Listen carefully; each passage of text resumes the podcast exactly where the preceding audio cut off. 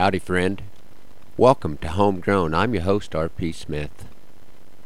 It's 3.30 in the morning. Sleep is not coming as I try to put the events of the past two months in perspective. I didn't sleep well the night of the blizzard either.